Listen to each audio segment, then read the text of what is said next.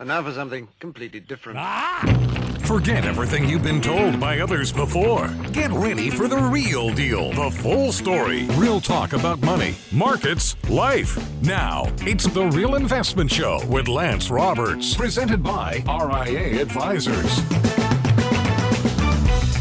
The Fed wimps out and markets rocket higher. Of course, also following Meta's earnings last night.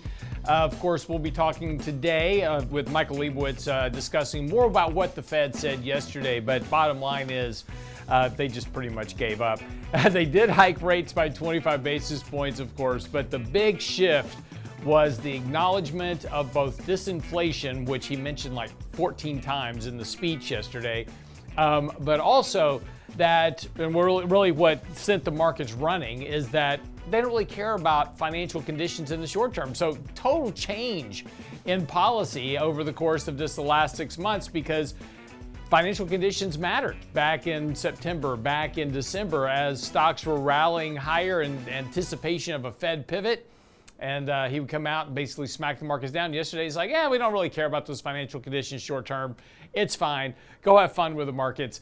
And uh, with that, stocks rocketed higher yesterday, uh, finishing the day up a little over 1%.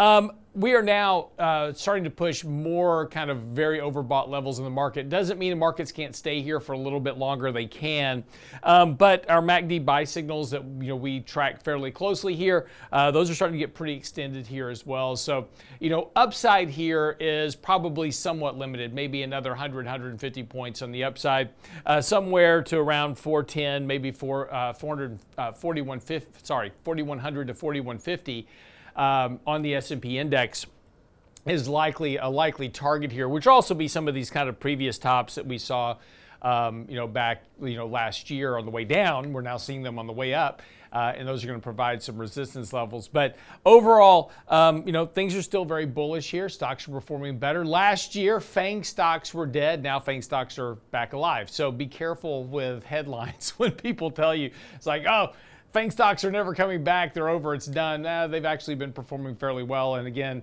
Meta, after their announcements yesterday on earnings, uh, revenue and earnings were good. Outlook was good. But basically, a years of, of kind of cost savings, you know, uh, employee reductions, those type of things, tightening their belt, so to speak, um, has paid off and is looking a lot better on Outlook. Stock will be up about 20% this morning um, on, on, that news. So that's going to, and again, because of the market cap weighting of Meta in the index, that's going to kind of drag the entire index up. But you expect to see overall. Um, you know, you're going to see futures, uh, sorry, not futures, but just see stocks kind of trading a little bit higher this morning. Now, the question will be is whether or not they can hang on to those gains. NASDAQ will be about 1% this morning at the open. Um, can they hang on to those gains? Again, you know, historically, about 80% of the time, the day after the Fed meeting, uh, stocks tend to kind of sell off. So we'll see what happens. Maybe we open up this morning and then sell off. We'll, we'll, you know, don't know yet, but we'll see what happens. But again, you know, the real focus here as of late has been technology that's been performing very well, and really, it's been most of the junkiest stocks, right? I mean, if you take a look at stocks making the biggest moves, ARK, uh, which is Cathie Wood's ETF um, that invests in a lot of the disruptive technologies. Of course, that got completely crushed last year. And that's that ETF has had its largest monthly gain on record. It's up 28% for the month of January. Now, a lot of these stocks, if you take a look, they're having huge runs. Some of these stocks are up 50, 80, 100% from the lows they're still down 75% from their highs because these stocks were down 80, 90% from their highs. So, you know, if you go from $100 to one, you know, that's a huge decline, 99%. But if you go from one to two, it's 100% gain. You really haven't done much to, to nick that decline from $99 pre- or $100 previously, but you have very big gains off the bottoms. Right now, we're seeing a lot of these stocks that have gotten completely crushed last year. Peloton is a good example up 22% yesterday uh, alone. And, and some of these stocks are up 40, 50, 60, 70%, 80% in the month of January. Um, they, you know, you look at a long-term chart, it doesn't look like they've moved at all, but they've had very, very big gains here. And the point about this is, is that there's a lot of speculation coming back into the market. So again, early speculators coming in, um, you know, kind of front-running the Fed here a bit. But again, as, as I'll talk about with Michael Lebowitz yesterday, the change in language has now really changed the market tone um, over the course of the next couple of months. Now, does this negate the other issues that are coming, right? This is going to be the big challenge for the markets. The Fed is still doing quantitative tightening, um, right? They're still reducing their balance sheet. They're still hiking rates. And in fact, they're going to hike rates a couple more times this year, according to their speech yesterday, um, which is still tightening, tightening monetary policy, right? That's still going to slow economic demand, right? But you know, the bet right now by the markets as well as investors in general, and, and even uh, economists and analysts all together. Right now, the only country expected to be in a recession in 2023 is the United Kingdom. So, again, what the market is betting on is this soft landing Goldilocks scenario. We don't have a recession, we just have a slowdown. Unemployment rate ticks up here a bit, and inflation comes down that's the that's the Goldilocks scenario because in that environment, supposedly, you know, things should be able to kind of hold together. Now, the one thing that we have to con- consider and remember is that part of what created the earnings run back in 2021, 2022 was the was the massive expansion in profit margins due to a big shutdown in the economy, which you know stripped a lot of employment out, which really increased the profitability of companies and inflation because that gave companies the ability to price things higher. And if you haven't been to the store lately to buy a dozen eggs, you'll know what we mean by price hikes. But a lot of that has fed into profit margins for companies. Now we're talking about, and again, as we'll, we'll talk about in a minute, but yesterday, repeatedly, Jerome Powell mentioned the word disinflation. Now, disinflation and deflation are two different things. Disinflation is when you have declining inflation. So, in other words, you still have inflation, it's just going up at a slower pace. Deflation is when you have falling prices uh, and falling inflation, right? That's when you have negative inflation. And, and so we're going to have disinflation first, but disinflation ultimately leads to deflation. And that's going to be a problem for profit margins, and particularly with profit margins near record levels, this is going to become problematic as we go forward. And again, as we start talking about valuations and earnings and pricing of markets, et cetera, it suggests that upside to markets over the next couple of years is somewhat limited. So, in other words, we could have a bull market for certain, but we may not have a bull market that gets us back to historic highs or start cranking out as we saw in, from 2010 through 2020 over that decade we were generating 12% annualized rates of return. We may have a move to a market that generates positive returns over the next few years but they could be somewhat muted you know 4 5 6% rates of return versus 12 in other words a return to normality um, after a decade or so of you know, massive monetary interventions and zero interest rates. We'll see what happens. And the question is also, does the Fed actually cut rates sooner than later? This is all the bet that the market's making right now. And right now, again, as I said, market's having a very good run here, getting a little bit overbought. So don't forget to take some profits here. We will have some type of corrective action. And that's actually going to be um, really a good thing here as we start to talk about where this market pulls back to where it finds support, and more importantly, where does it actually begin to, to form a much more bullish pattern of higher prices. And so those things we talk about here over the next couple of weeks. But coming up after the break, we'll talk with Michael Lebowitz more about what the Fed said yesterday, what the outlook is, what that means for the markets and money. Uh, of course, get by our website and subscribe to our new YouTube channel for our Before the Bell. That's our previous three minutes on markets and money, now called Before the Bell. Separate channel. Subscribe to that. Make sure you subscribe to this channel right here as well. Just click that little bell icon. We'll be right back after the break. Get daily investment news you can use, delivered at the speed of the internet at realinvestmentadvice.com. Is your partner cheating on you? Financial infidelity is a relationship buzzkill and a wealth destroyer. Just in time for Valentine's Day, our next Candid Coffee will address how to avoid financial infidelity. Saturday, February 11th, with Richard Rosso and Danny Ratliff. Build trust, improve your money talk, and pillow talk. Register today at realinvestmentadvice.com. How to avoid financial infidelity. Candid Coffee with Ratliff and Rosso. Realinvestmentadvice.com. The Real Investment Show.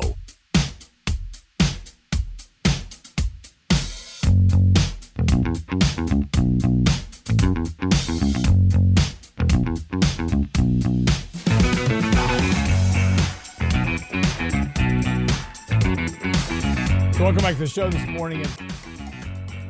The big question: If you're having, you having a sense of deja vu this morning, Brent, just maybe a little bit. If, if, does it feel familiar? you know? Yes, Just we've yeah. been here before. We've done this before. Yep, it's Groundhog Day. So we'll see if uh, Punxsutawney Phil sees his. Uh, what, what time do they do that? That's a that's a Uh, daybreak Eastern time, so Yeah. probably right, right about now. now. About, about Yeah. now. So we'll see whether or not he sees his shadow Mm-hmm. and whether or not we have six more weeks of winter, which, considering we've got 400,000 Texans right now without power because the windmills froze up. Oops. Green energy is a great thing. I've got nothing against green energy. It just needs to work when you need it the most. This is that's my only complaint about it. You know, right? Solar power, wind power, it's all great, fine and dandy as long as everything's perfect, but who cares? Everything's fine. We got plenty of juice. It's when you don't have sunshine and when you freeze over.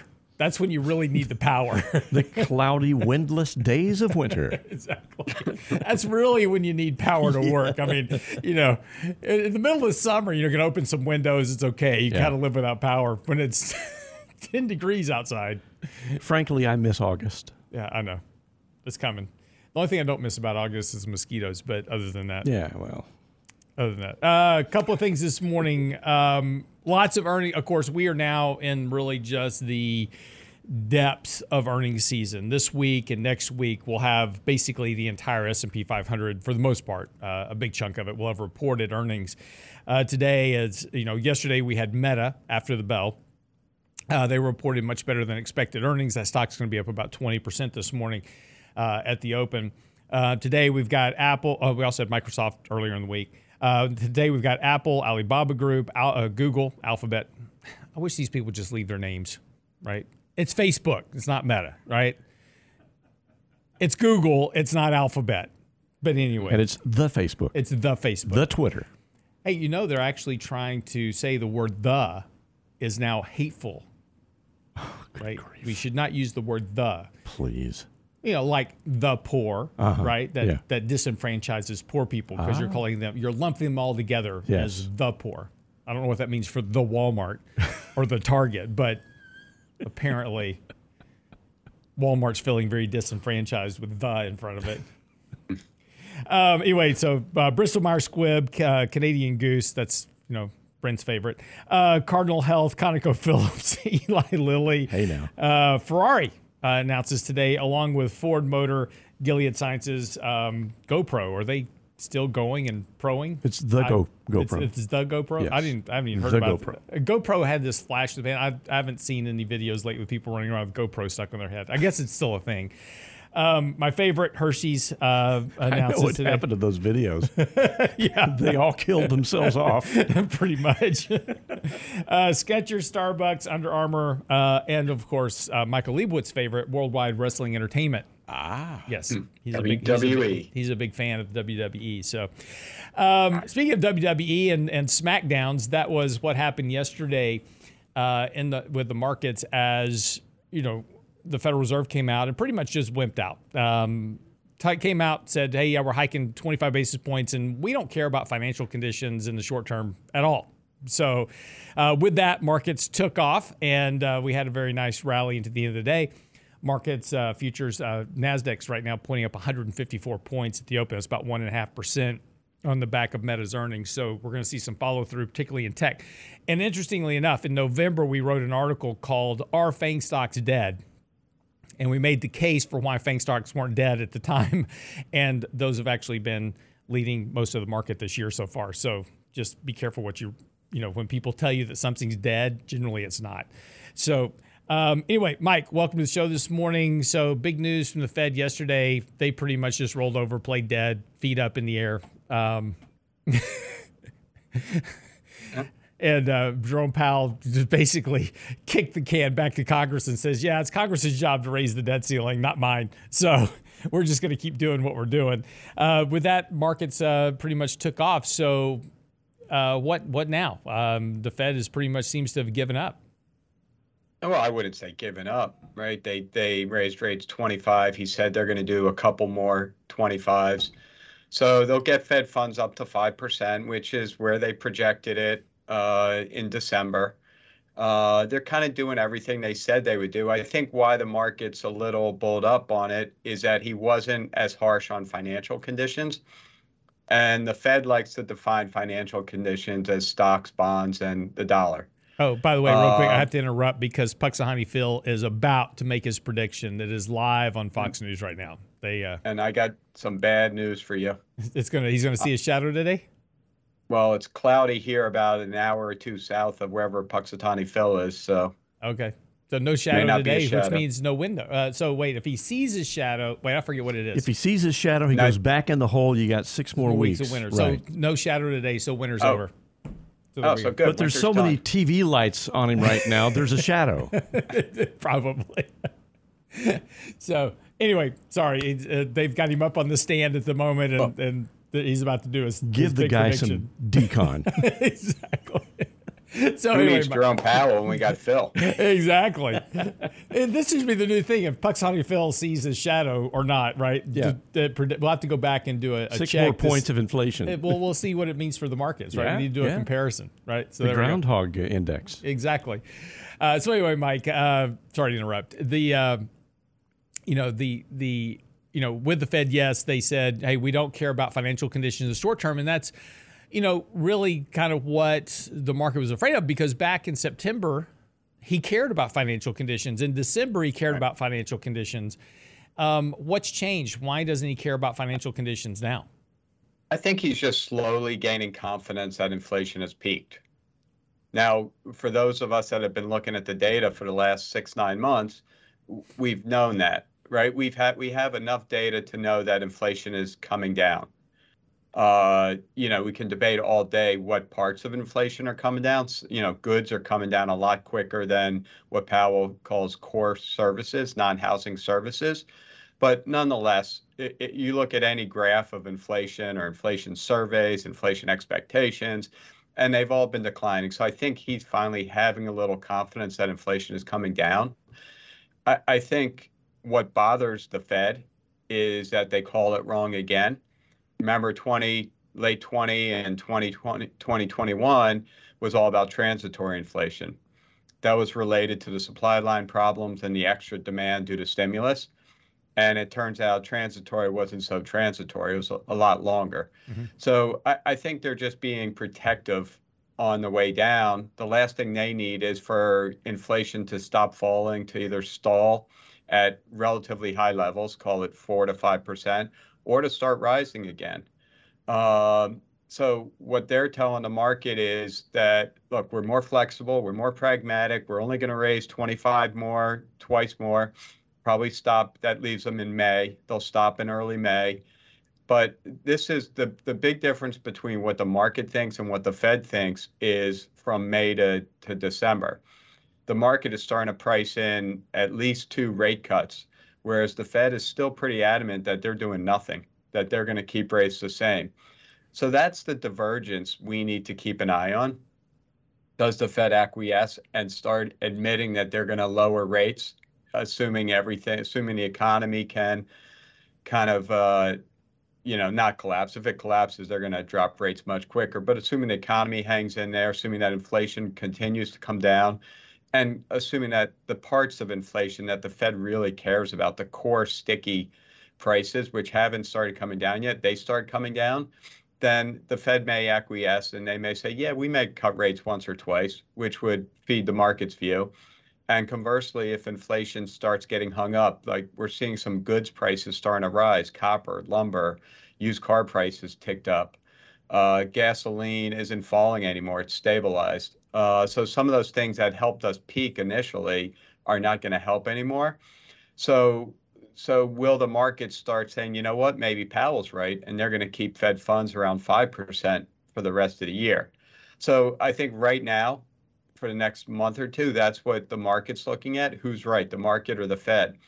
And then, kind of in the back of our minds, we have to think about what if they're both wrong? What if this economy is really going into a recession? You know, in the second quarter, third quarter. What if the lag effect really catches up with the market? And at that point, Fed funds are going to 2% to 1%, but, you know, eventually to zero.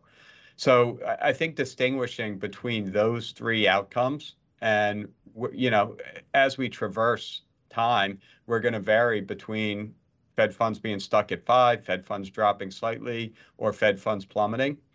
And that will help determine kind of the market course as we uh, progress. Well, and I think you know this is going to be you know kind of interesting to watch because the market is pretty convinced here that there is no recession, right, coming. Um, and you know take a look at what expectations are for earnings, profit margins, you know those type of things. This is all suggesting, and again, you know there there's a, a long history of the market, you know, kind of predicting you know economic growth in in the future, six to nine months. Uh, earnings tend to to kind of trough before um, we see the bottom in economic activity. So, you know, it, the question now is, is is the market completely wrong this time, or does the market know something that everybody else is missing? Right, in terms of you know a lot of the bears that are talking about, oh, we're gonna have this recession. You know, it's another big down leg of the market coming. I mean, there's much more anecdotal evidence right now that the bottom of the market is in, and that the economic landing, or whatever it is, may not be nearly as bad as a lot of the bears are, are thinking. We'll talk about that when we come back from the break and how to position your portfolio for what whatever's going to happen here. We'll see. Um, we'll talk about that right after the break. Don't go away.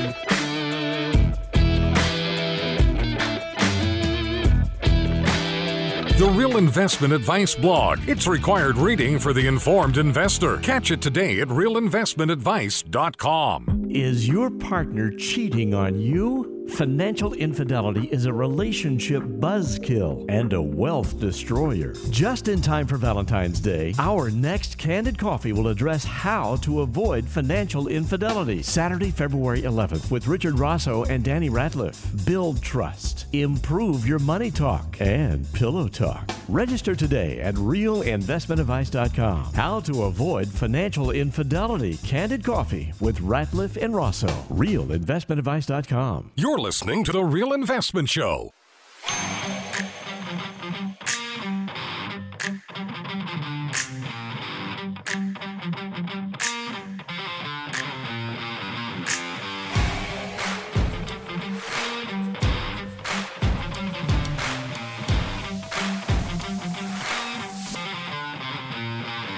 And welcome back to the show this morning. So, speaking of inflation, food at elementary and secondary schools up 254% over the last year. Fuel oil, uh, which Mike will know this because he lives up in the north, uh, 65% increase. Eggs are the third highest increase. As we talked about yesterday, the new thing is to own your own chicken farm, right? And now chickens, buying chickens are getting expensive as well. Uh, eggs are up 40, uh, 49%, followed by airline fares at 36%. Butter margin uh, up 34%. Flour 24%. Public transportation up 23%. There's there's a joke in there. I'm just gonna leave it alone. Fats fats and oil up 21%. So if you're gaining weight, it's inflation. Blame it on that. Waistline inflation. Exactly. Uh, the only thing down in price over the last year, Yeah. uh, beef and veal down 5.2%, and smartphones down 23%. It's because nobody's buying them right now. Yeah, because but you have def- yeah they can't afford it, right? Right. It's kind of an interesting point, right? They're spending all their money to buy eggs, mm-hmm. can't afford a new smartphone. Yeah. So they're they're down 23% in price. So just thought that was in apparel is only up 3.8%. So just thought that was interesting. Hmm. Gasoline, as Mike was saying a second ago, gas has stopped going up. It's only up 10% over the last year. What is the deal with that? It keeps going up and down and up and down. It's whatever commodity prices do. Yeah. So if oil prices go up or down, gas is going to go up or down. It's There you have it. There's just kind of a thing in there. I wish HEB would get it right. Well, see, this is the interesting thing, right? Though, is that and this is why, what's feeding into corporate profit margins, is that you know prices are relatively sticky. So just uh, let's take let's take a dozen eggs for example, right? So then just use some round numbers. So let's say that a dozen eggs was four dollars last year, and now it's five or six dollars this year. Okay, well, when inflation comes down and the price of eggs come down, right, or inflation comes down, the price of eggs will come down, but they're not going to go back to four dollars, right? It's just like gasoline. Ga- you're never going to see dollar seventy eight gasoline ever again, right? That's just or seventy or dollar gasoline, which I you know I grew up with. You're never going to see a dollar a gallon ever again because prices are relatively sticky. So even if inflation comes down, this was what Mike was talking about a second ago, is that if inflation comes down and hangs around three four percent that suggests that prices are still going up. But in reality, for consumers, even if inflation goes back to 2%, which is where the Fed wants it, the prices of groceries and gas and clothes and travel, it's never going back to where those prices were, right? Because those prices are relatively sticky. And, and once, you know, producers of goods or services get to a price and they go, okay, everybody kind of likes this price. We're okay here. That price will stick at a higher level. So, you know, that's why core prices tend to be a lot more sticky than commodity prices, which tend to fly all over the place. Anyway, but uh, talk, but talking about this, um, you know, the the issue now going forward is how to how to trade the market, right? So the market's telling you one thing, and as we said, bu- you know, before the break, there's a lot of. Bu- we just wrote an article on this on our website, by the way. It's called "Bullish Formations Defy Rece- Recessionary Forecast." The markets are not predicting a recession. The markets are suggesting that the economy is going to continue to grow. Now, you know, as Mike is about to tell you, there's plenty of evidence out there that suggests we're going to have a recession, and it could be a fairly deep one, right? And but you know, what do you? How do you navigate this? If the market's telling you one thing, do you defy the market and say I'm not going to pay attention to the market because the market's wrong, or are you going to, you know, follow what the market's doing and let the market tell you what to do next? This is going to be the big challenge. But you know, as we as we talked about, you've got a, a very important bottoming process that's occurring in the in the market. The 50-day moving average is uh, will probably cross if the markets are positive by the end of the day. The 50-day moving average will cross above the 200-day moving average. That's that golden cross that historically pretends to higher prices over time. Doesn't mean right away, right? Prices can come back. I mean, you can have little sell-offs in the markets, but what these things are telling you is is that the bottom of the market in October was probably the bottom and while it may be a stair step higher, prices are probably going to trend higher now over the course of this year. Now, of course, that can change, and that'll depend on economic outcomes and earnings and what happens. But you know, we'll have to see. Mike, you know, this is going to be the big challenge though for investors is how to navigate, you know, all the bad economic data versus what the market's telling you. Right. And, that's going to be our biggest challenge is navigating what we think lies ahead in June and in October and December versus what the market's doing today. And there are times where you just have to listen to the market. And I think we're we're approaching one of those periods now where sentiment and technicals and you know what we're seeing in the riskiest stocks and small cap stocks and uh, you know other other sectors are telling us that the the bull is back.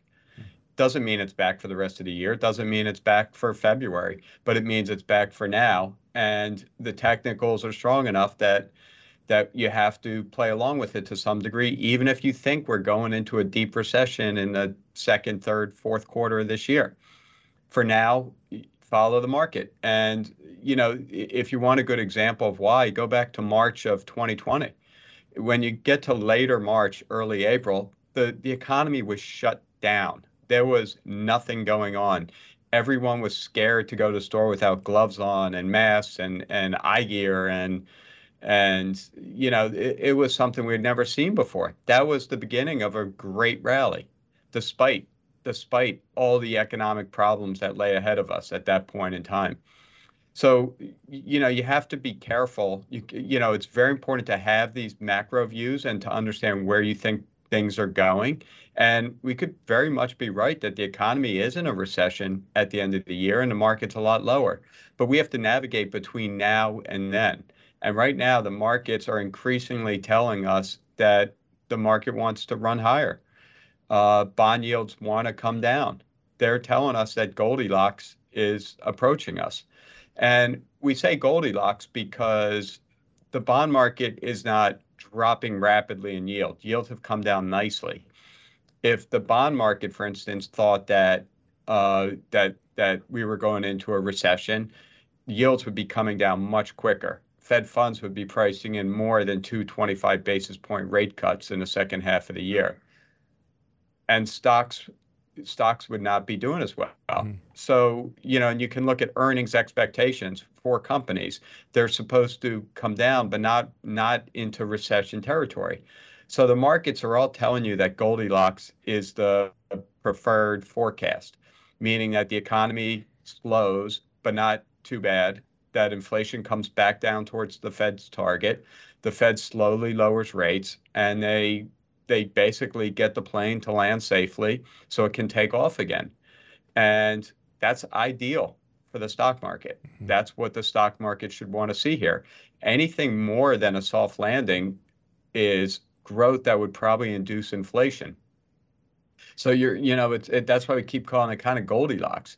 You don't want too high growth, and you don't want negative growth. You just kind of want it right in the middle, where it's low growth. It's enough to keep inflation down, and enough to pacify the Fed. It's all about pacifying the Fed at this point for the market. Um, so you know, I think you you have to have your economic opinions you have to have your market opinions on where you think things are going but you also have to just listen to the market and you know, every day we're reminded, at least in the last few weeks, bad news is good news, good news is good news. If you offer to do more buyback buybacks, that's good news, even if you don't even have the money to do it. Meta just announced what 50 billion in buybacks. Yeah, they don't 40. have cash or free cash flow to even do it. These are proposal. These are announcements, but they don't have to buy it back. So everything that ran ran that that sounds familiar from back in 20 late 2020 and 2021 is kind of coming back in vogue and you know it's important to listen and to follow but maintain your own opinions and you know we're just going to as we said i think we started mm-hmm. the year what's the theme for the year it's audible yeah. we're going to be audibling well, and to bear, bull to bear. Yeah, and it's interesting because you know as as we you know come you know came into January, you know as it was kind of a sluggish start and finally kind of got things going, you know, on the fifth day of January. Um, and then the rest of the month is, was, you know, exceptionally strong, and February has started out strong as well. But again, there's still a lot of a year ahead of us, and a lot of things that can happen. And, and, but the one thing, and we'll talk about this when we come back. You know, is like you know who in a in a low growth environment. Let's let's assume the Goldilocks scenario. So it's it's not recessionary and it's not super strong growth, right? It's just enough to bring inflation down, but not but not get into a deep recession. What you know what in what sectors are likely to perform best in that environment? We'll talk about that after the break, but the you know the the question right now and particularly for the rest of this year and, and, as we look at corporations announcing earnings this type of, of thing again we have to also go back and look at yes, a lot of the playbook seems to be coming back from 2020, 2021. The difference, though, is is that we don't have QE, we have QT. We don't have five trillion dollars in stimulus checks in the market. We don't have an economy that was shut down. We're now back to full employment. Wages are up. Um, you know, those are all going to be have, a different impact on earnings and balance sheets and income statements uh, from companies over the course of this year that the market may not be paying attention to just yet. So um, we'll come back from the break though. What sectors tend to perform better in a recession, not in a recessionary, but in a disinflationary, slow growth economic environment. Be right back. We'll talk about that, how to potentially position your portfolio, what not to buy, and things you may not want to own in that type of environment. Don't go away.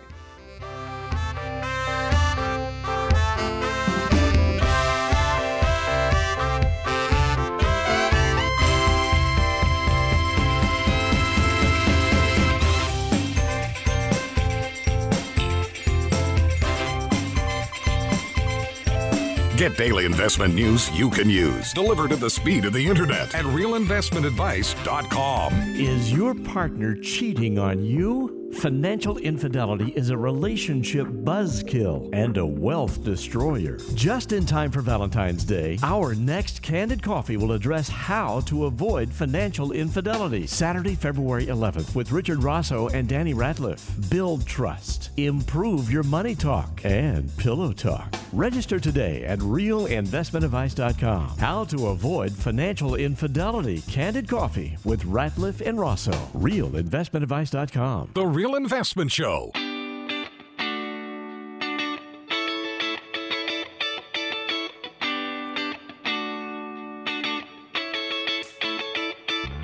It's amazing what you can find on the internet if you just dig around long enough. What have you discovered? Phil's track record. Oh, really? Yes. So, Somebody charted that. d- well, they didn't chart it, but they, they tracked it back a decade. I'm trying to help you Right, out here. I know exactly. Um, yeah, so uh, tracking back to 2013, how often has uh, Punxsutawney Phil been right in his predictions about six more weeks of weather? He has a 40% success rate. Really? Yeah. Um, so I don't know. I, I didn't get to see on the news because we were doing the show. I don't know if he saw his shadow or not. He did. He did. Six more weeks. Six more weeks. So he says. there's a 40% chance he's right. Now, NOAA right now is forecasting that the Northeast, and Mike will like this, um, is got a 33% chance of warmer than typical temperatures uh, from February through April. Uh, most of the South, where we are, had, of course, not today, um, as we emerge from the freeze, um, have at least a 40% chance of higher than typical temperatures from February through April. I've got a red maple tree in my backyard that has already budded out Yeah. Yeah. from that warm weather we had last week. yeah. Uh, yeah. Plants are all screwed up Yeah, right now. yeah. So the, one one month they're freezing to death, and now they're all Yeah. budding out again. So, Of course, the front yard looks like it got hit by a chill. It's all dead, you know. uh, but uh, one thing I, I'm pretty sure of, that is not the original Punxsutawney Phil. I'm pretty sure. Yeah. I'm, yeah. Yeah. He looks too too young. Yes. Yeah. A little too dapper. exactly. we got to get you one of those top hats, you and, and Michael, Yeah. We should do that. Have just for today. for next year. Yeah, there you go. All right, um, let's talk about a Goldilocks economy. Now, again, uh, as Mike, you know, said before, that's an economy that's not too hot, it's not too cold, it's just right. Uh, yields come down because you have disinflation. Uh, inflation's returning back to kind of those sub two, you know, two percent ish levels on inflation. Economic growth trending around 2%. And again, those have to go together. You can't have 4% inflation and 2% economic growth. That's just, they have to, they function together.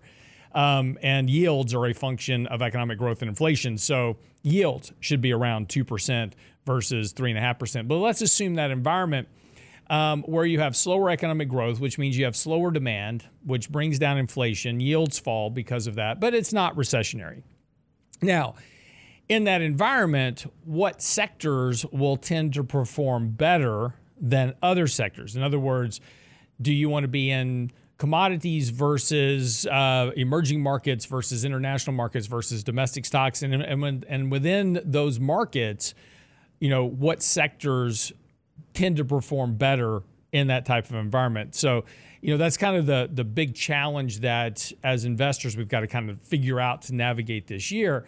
And so you've got to kind of make some bets on if you believe the story of the Goldilocks scenario as well. So that's and again you have to say, pay attention to the data and as Mike said earlier, you know what we say today may change next week because of changes in the environment or the markets or the economy or whatever. And that's why being audible and being flexible is going to be important. But um, just talking about this idea of a Goldilocks scenario, what areas tend to perform better? Mike, what are your thoughts? So I think first of all, as this rally kicks off, and again, it could end tomorrow, it could end in a month. What we're going to see is what we've been seeing: the beaten down stocks, the high risk stocks, the very high beta stocks will probably do the best. Small cap stocks have done well uh, as investors kind of get get all frothed up at the bull market. But assuming Goldilocks persists and persists for a while, that's a low growth environment so in that type of environment, we have to start thinking about kind of more higher dividend, uh, yieldy type, uh, you know, kind of fixed income stock surrogates, maybe preferred stocks, maybe MLPs. Um, and then you also have to think about growth. Now, when I say growth, I don't necessarily mean Apple, Microsoft, Google growth. I mean growth growth. These are companies that are growing significantly. That doesn't really matter if we're in a very slow environment because they're they're stealing market share from something else. They're not they're not competing for market share, they're taking it. So they can grow at 50, 100, 200% regardless of the economy that's growing at 1%. So I think it's going to be a weird year where we're, where if we are in Goldilocks and if Goldilocks persists, that you could, you know, a portfolio with a combination of, you know, like some very high growth, st- good companies, but very high growth young companies that are not necessarily fully proven, combined with some value dividend orientation, price skewed a little bit towards dividend mm-hmm. over value, but mm-hmm. something like that may prove to be the winning formula. You know, and and you know, this is going to be kind of an interesting year too because you know when you start talking about you know a lot of the dividend yielding stocks, um, a lot of those fall into the value category. But a lot of those stocks really aren't value stocks, and we, you know, we've written articles about. You've written an article about it lately. We've discussed it before, touched on it many times. Um, so part of the challenge this year is if you know for that dividend side of the portfolio is finding stocks that really are kind of a value dividend story um, that you know may perform better in a slower economic environment. And and again, this is going to be one of the key factors. You know, if you take a look at companies like say a Procter and Gamble, not really a value company, we own it because it's in the index, and this is going to be one of the challenges um, Mike's right about growth stocks. Um, stocks that can grow earnings in a slow economic environment are going to do a lot better. You know, but one thing we also have to factor in is that some of these smaller companies are going to do very well, but when passive investors buy growth versus value, it's also going to drive up prices of stocks like Apple and Microsoft and Meta and others, right. Google, because they're in the indexes. So part of the challenge of investing is getting the growth versus value story right. And the other side is going to be, you know, picking the individual stocks within those sectors. Again, you know, the, Apple and Microsoft may go up in value because it's a growth story. But to Mike's point, those stocks that are not in the top 10, you know, uh, you know, stocks of the index are going to go up a whole lot more, right? So it'll it, that's where the the stock picking will will come in. I think one of the the other challenges, Mike, that you know, there's a lot of people. You know, back in November of 21, we were talking about the energy story and the you know buying energy stocks because they were so beaten up. Um, we had negative oil prices, you know, in, in 2021 and nobody wanted to own energy. Everybody hated energy. It was, you know, ESG and blah, blah, blah.